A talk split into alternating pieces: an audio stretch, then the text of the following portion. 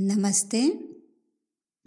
आज हम गुंजन हिंदी पाठमाला चार से दसवा पाठ, अपना गाँव मतलब माई विलेज, पढ़ेंगे।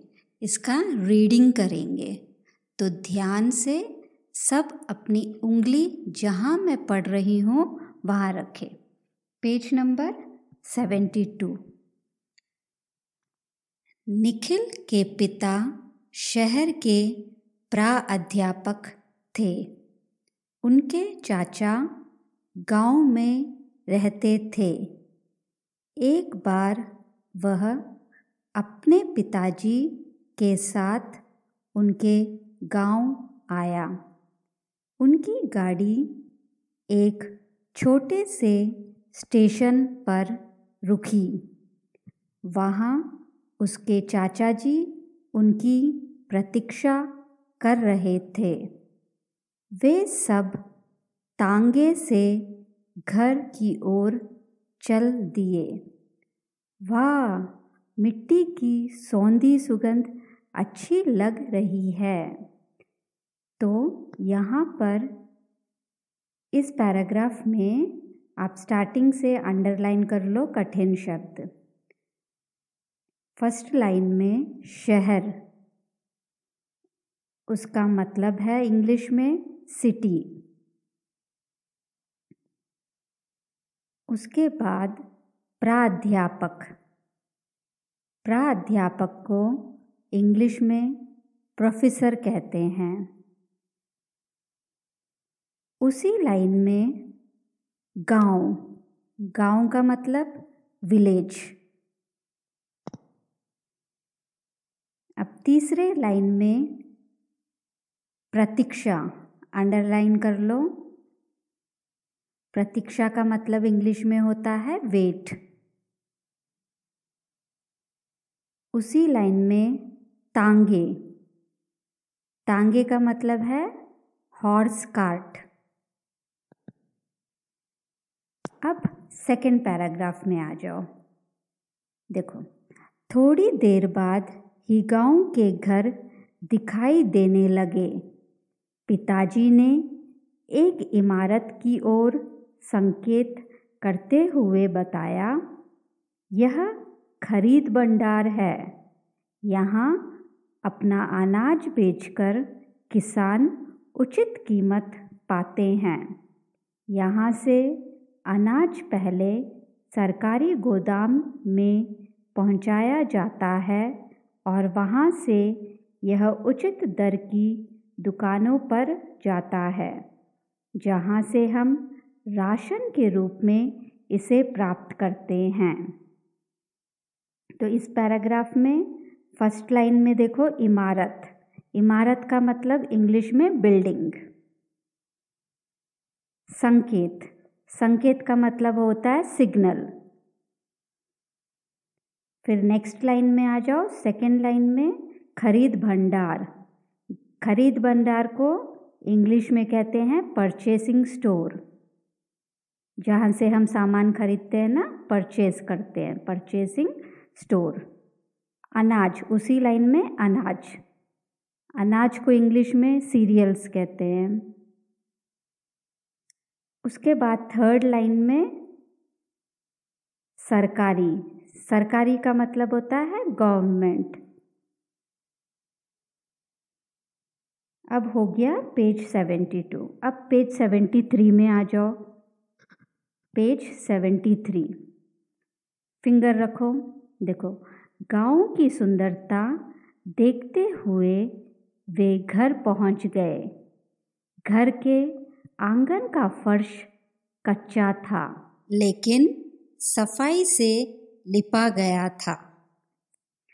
चाची जी और उसके बेटे हरदेव ने पिताजी के पाँव छूकर उनका अभिवादन किया। चाची जी ने उन्हें स्वादिष्ट छाछ पिलाई। छाछ पीकर निखिल हरदेव के साथ नहाने चला गया। हुर्रे! मज़ा आ रहा है। तो देखो, अब इस पैराग्राफ में फ़र्स्ट लाइन में आँगन आँगन अंडरलाइन कर लो। आँगन का मतलब होता है घर के आगे जो प्लेस रहे, होता है ना कोर्टयार्ड उसके बाद फर्श फर्श मतलब इंग्लिश में फ्लोर फिर थर्ड लाइन में आ जाओ, अभिवादन। अभिवादन यानी इंग्लिश में ग्रीटिंग उसके बाद वाला पैराग्राफ, देखो, ठंडे पानी से नहाकर निखिल को ताजगी का अनुभव हुआ। फिर हरदेव निखिल को अपने खेत पर ले गया। वहाँ छोटी छोटी कैरियों में भिंडी, करेले, टमाटर के पौधे लगे थे। लौकी की बेल पेड़ से लिपटी थी।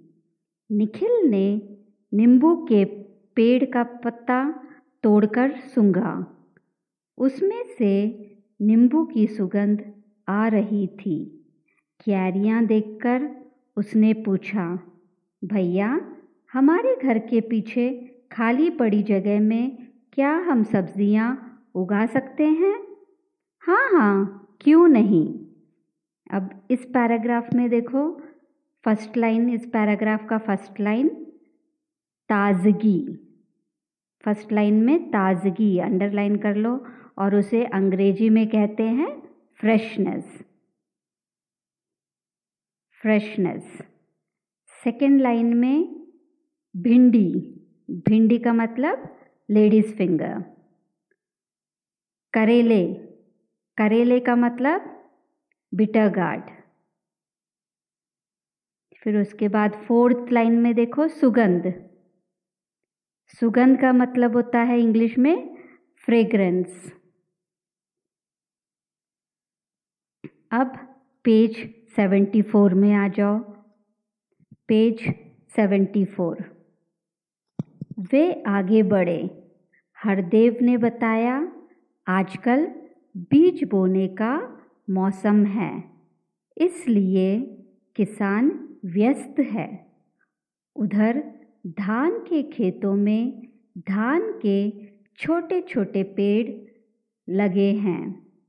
जब ये थोड़े बड़े हो जाएँगे तो वे उन्हें फैलाकर पूरे खेत में लगा देंगे। वह देखो, किसान ट्रैक्टर और हल से खेत जोत रहे हैं। तो इस पैराग्राफ में देखो फ़र्स्ट लाइन, मौसम। मौसम का मतलब होता है वेदर मौसम का मतलब इंग्लिश में वेदर किसान यानी फार्मर व्यस्त। सेकेंड लाइन में व्यस्त। व्यस्त का मतलब इंग्लिश में बिज़ी उसी लाइन में धान। धान का मतलब राइस धान को इंग्लिश में हम लोग राइस कहते हैं। हम्म, तो देखो आगे। वे बातें करते करते बस्ती की तरफ़ आ गए। अरे वह आपका विद्यालय है? हाँ आसपास के गाँव के छात्र भी यहाँ पढ़ने आते हैं। इसमें फ़र्स्ट लाइन देखो बस्ती उसको अंडरलाइन करो। बस्ती का मतलब इंग्लिश में होता है कॉलोनी। अब पेज सेवेंटी फाइव में आ जाओ। Page number seventy five. लौटते समय निखिल ने पशुशाला देखी। उसमें कुछ गाय, भैंस बंधी थी। घर के बाजू में बना गोबर गैस संयंत्र दिखाते हुए हरदेव बोला इस संयंत्र में गोबर गैस बनती है। इस गैस के इस्तेमाल से अब रसोई में धुआँ नहीं होता है, मक्खी, मच्छर भी नहीं होते। तभी चाचा जी ने आकर कहा, जल्दी आओ, तुम्हारी चाची ने खाना तैयार कर दिया है। इसमें फ़र्स्ट लाइन में देखो, पशुशाला।